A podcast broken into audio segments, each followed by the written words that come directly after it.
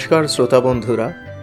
গল্প কথার আসরের আজকের বৈঠকে যোগদান করার জন্য আপনাদের অশেষ ধন্যবাদ। আমি রুদ্র দত্ত। আজকে পাঠ করব বঙ্কিমচন্দ্র চট্টোপাধ্যায়ের কমলাকান্তের দপ্তরের পরবর্তী, অর্থাৎ সপ্তম সংখ্যা, বসন্তের কোকিল।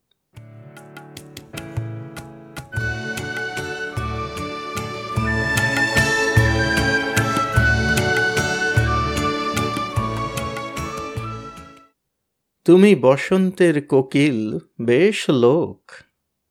যখন ফুল ফুটে, দক্ষিণ বাতাস বহে, এ সংসার সুখের স্পর্শে শিহরিয়া উঠে, তখন তুমি আসিয়া রসিকতা আরম্ভ করো।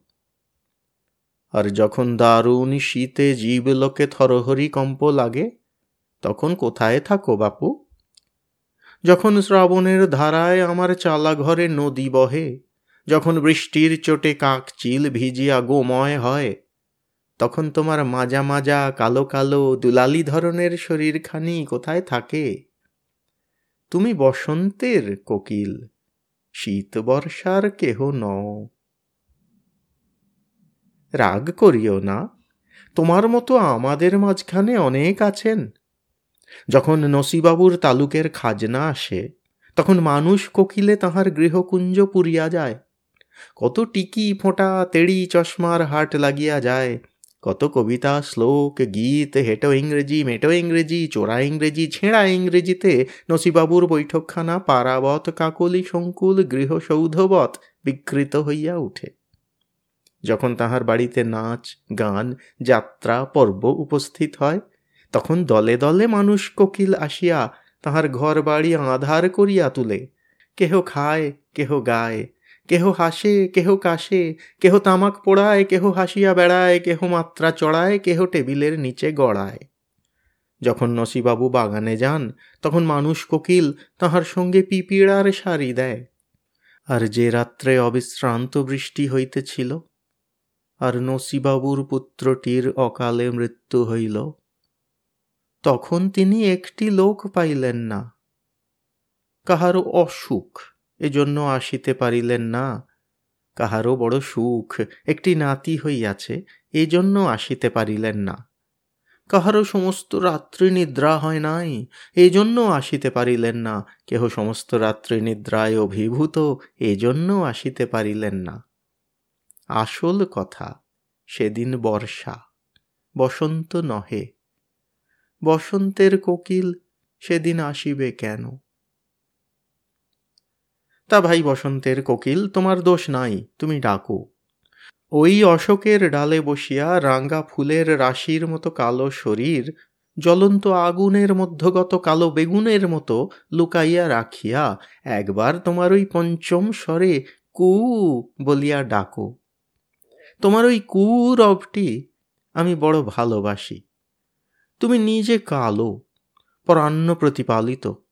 তোমার চক্ষে সকলই কু তবে যত পারো। ওই পঞ্চম স্বরে ডাকিয়া বলো কু যখন এ পৃথিবীতে এমন কিছু সুন্দর সামগ্রী দেখিবে যে তাহাতে আমার দেশ, হিংসা ঈর্ষার উদয় হয়, তখনই উচ্চ ডালে বসিয়া ডাকিয়া বলিও কু কেননা তুমি সৌন্দর্য শূন্য, পরান্ন প্রতিপালিত। যখনই দেখিবে লতা সন্ধ্যার বাতাস পাইয়া উপর উপরে বিন্যস্ত পুষ্পস্তবক লইয়া দুলিয়া উঠিল, অমনি সুগন্ধের তরঙ্গ ছুটিল। তখনই ডাকিয়া বলিও কুহ! যখনই দেখিবে অসংখ্য গন্ধরাজ এককালে ফুটিয়া আপনাদিগের গন্ধে আপনারা বিভোর হইয়া এ উহার গায়ে ঢলিয়া পড়িতেছে। তখনই তোমার সেই ডাল হইতে ডাকিয়া বলিও, কুহ! যখন দেখিবে বকুলের অতি ঘন বিন্যস্ত মধুর শ্যামল স্নিগ্ধোজ্জ্বল পত্ররাশির শোভা আর গাছে ধরে না। পূর্ণ যৌবনা সুন্দরীর লাবণ্যের ন্যায় হাসিয়া হাসিয়া ভাসিয়া হেলিয়া দুলিয়া ভাঙিয়া গলিয়া উছলিয়া উঠিতেছে। তাহার অসংখ্য প্রস্ফুট কুসুমের গন্ধে আকাশ মাতিয়া উঠিতেছে। তখন তাহারই আশ্রয়ে বসিয়া, সেই পাতার স্পর্শে অঙ্গ শীতল করিয়া, সেই গন্ধে দেহ পবিত্র করিয়া, সেই বকুল কুঞ্জ হইতে ডাকিও, এ কু? যখন দেখিবে শুভ্রমুখী, শুদ্ধ শরীরা সুন্দরী নবমল্লিকা, সন্ধ্যা শিশিরে সিক্ত হইয়া, আলোক প্রাখর্যের হ্রাস দেখিয়া ধীরে ধীরে মুখখানি খুলিতে সাহস করিতেছে। স্তরে স্তরে অসংখ্য অকলঙ্ক দল রাজি বিকশিত করিবার উপক্রম করিতেছে। যখন দেখিবে যে ভ্রমর সে রূপ দেখিয়া আদরেতে আগুসারি কণ্ঠভরা গুনগুন মধু ঢালিয়া দিতেছে, তখন হে কালামুখ, আবার কুহ বলিয়া ডাকিয়া মনের জ্বালা নিবাইয় আর যখনই গৃহস্থের গৃহপ্রাঙ্গণস্থ দাড়িম্ব শাখায় বসিয়া দেখিবে, সেই গৃহপুষ্পরূপিণী কন্যাগণের সেই লতার দোলানি, সেই গন্ধরাজের প্রস্ফুটতা, সেই বকুলের রূপোচ্ছ্বাস, সেই মল্লিকার অমলতা এক আধারে মিলিত করিয়াছে। তখনই তাহাদের মুখের উপর ওই পঞ্চম স্বরে গৃহপ্রাচীর প্রতিধ্বনিত করিয়া সবাইকে ডাকিয়া বলিও, এত রূপ, এত সুখ, এত পবিত্রতা, এ কুহ? ওইটি তোমার জিত, ওই পঞ্চম স্বর। নহিলে তোমার ও কু কেহ শুনিত না। এ পৃথিবীতে গ্ল্যাডস্টোন ডিজরেলি প্রভৃতির ন্যায় তুমি কেবল গলা বাজিতে জিতিয়া গেলে, নহিলে অত কালো চলিত না, তোমার চেয়ে হাঁড়ি চাচা ভালো। গলাবাজির এত গুণ না থাকিলে যিনি বাজে নবেল লিখিয়াছেন, তিনি রাজমন্ত্রী হইবেন কেন? আর জন স্টুয়ার্ট মিল পার্লিয়ামেন্টে স্থান পাইলেন না কেন? তবে কোকিল তুমি প্রকৃতির মহাপার্লামেন্টে দাঁড়াইয়া নক্ষত্রময় নীলচন্দ্রাতপমণ্ডিত গিরি নদী নগর কুঞ্জাদি বেঞ্চে সুসজ্জিত ওই মহাসভাগৃহে তোমারে মধুর পঞ্চম স্বরে কুহ বলিয়া ডাকো।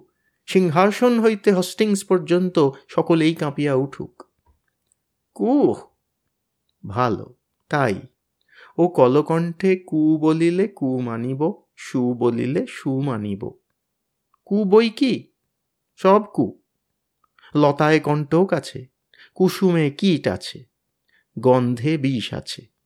পত্র শুষ্ক হয়, রূপ বিকৃত হয়, স্ত্রী জাতি বঞ্চনা জানে। কুহ বটে, তুমি গাও। কিন্তু তুমি ওই পঞ্চম স্বরে কু বলিলেই কু মানিব। নচেত কুঁকড়ো বাবাজি কুক কু বলিয়া আমার সুখের প্রভাত নিদ্রাকে কু বলিলে আমি মানিব না। তার গলা নাই। গলা বাজিতে সংসার শাসিত হয় বটে, কিন্তু কেবল চেঁচাইলে হয় না। যদি শব্দমন্ত্রে সংসার জয় করিবে, তবে যেন তোমার স্বরে পঞ্চম লাগে। বেপর্দা বা কড়ি মধ্যমের কাজ নয়। স্যার জেমস মাকিনটস তাহার বক্তৃতায় ফিলোজফির কড়ি মধ্যম মিশাইয়া হারিয়া গেলেন। আর মেকলে রেটরিকের পঞ্চম লাগাইয়া জিতিয়া গেলেন। ভারতচন্দ্র আদি রস পঞ্চমে ধরিয়া জিতিয়া গিয়াছেন। কবি কঙ্কনের ঋষভ স্বর কে শুনে? দেখো, লোকের বৃদ্ধ পিতামাতার বেসুরো বকাবকিতে কোন ফল দর্শে? আর যখন বাবুর গৃহিণী বাবুর সুর বাঁধিয়া দিবার জন্য বাবুর কান টিপিয়া ধরিয়া পঞ্চমে গলার আওয়াজ দেন তখন বাবু পিড়িং পিড়িং বলেন, কি না? তবে তোমার স্বরকে পঞ্চম স্বর কেন বলে, তাহা বুঝি না। যাহা মিষ্ট, তাহাই পঞ্চম। দুইটি পঞ্চম মিষ্ট বটে, সুরের পঞ্চম, আর আলতা পরা ছোট পায়ের গুজরি পঞ্চম। তবে সুর পঞ্চমে উঠিলেই মিষ্ট, পায়ের পঞ্চম পা হইতে নামাইলেই মিষ্ট। কোন স্বর পঞ্চম, কোন স্বর সপ্তম, কে মধ্যম, কে গান্ধার? আমাকে কে বুঝাইয়া দিবে? এটি হাতির ডাক, ওটি ঘোড়ার ডাক, সেটি ময়ূরের কেকা, ওটি বানরের কিচিমিচি, এ বলিলে তো কিছু বুঝিতে পারি না। আমি আফিংখোর বেসুরও শুনি বেসুরও বুঝি বেসুরও লিখি।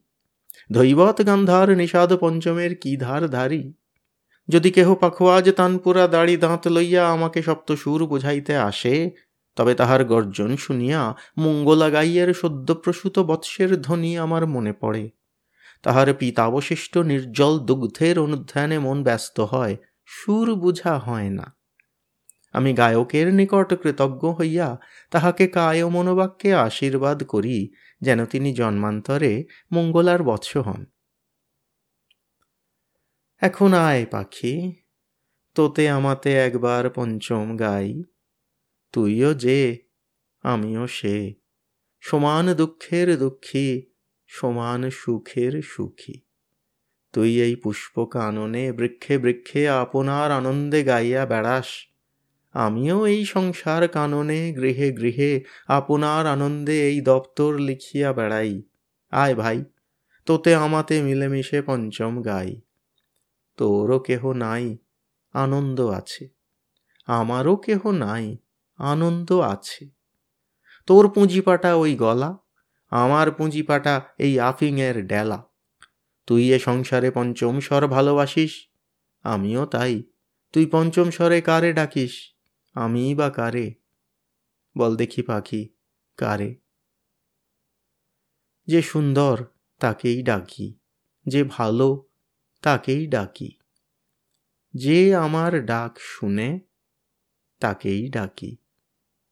এই যে আশ্চর্য ব্রহ্মাণ্ড দেখিয়া কিছুই বুঝিতে না পারিয়া বিস্মিত হইয়া আছি, ইহাকেই ডাকি। এই অনন্ত সুন্দর জগৎ শরীরে যিনি আত্মা, তাহাকে ডাকি। আমিও ডাকি, তুইও ডাকিস। জানিয়া ডাকি, না জানিয়া ডাকি সমান কথা। তুইও কিছু জানিস না, আমিও জানি না, তোরও ডাক পৌঁছিবে, আমারও ডাক পৌঁছিবে। যদি সর্বশব্দগ্রাহী কোনো কর্ণ থাকে, তবে তোর আমার ডাক পৌঁছিবে না কেন? আয় ভাই, একবার মিলেমিশে দুইজনে পঞ্চম স্বরে ডাকি। তবে কুহুরবে সাধা গলায় কোকিল একবার ডাক দেখি রে, কণ্ঠ নাই বলিয়া আমার মনের কথা কখনো বলিতে পাইলাম না। যদি তোর ও ভুবন ভুলানো স্বর পাইতাম, তো বলিতাম, তুই আমার সেই মনের কথা প্রকাশ করিয়া দিয়া এই পুষ্পময় কুঞ্জবনে একবার ডাক দেখি রে। কি কথাটি বলিব বলিব মনে করি, বলিতে জানি না, সেই কথাটি তুই বল দেখি রে।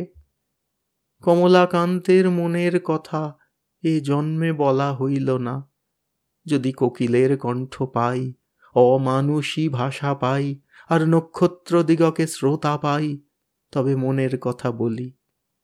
ওই নীলাম্বর মধ্যে প্রবেশ করিয়া, ওই নক্ষত্রমণ্ডলী মধ্যে উড়িয়া, কখনো কি কুহু বলিয়া ডাকিতে পাইব না? আমি না পাই, তুই কোকিল আমার হয়ে একবার ডাক দেখি রে। শ্রী কমলাকান্ত চক্রবর্তী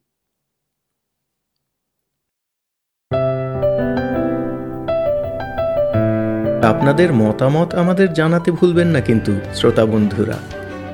আমাদের website Golpo Kothar Asor dot org G O L P O K O T H A R K S O R dot O R G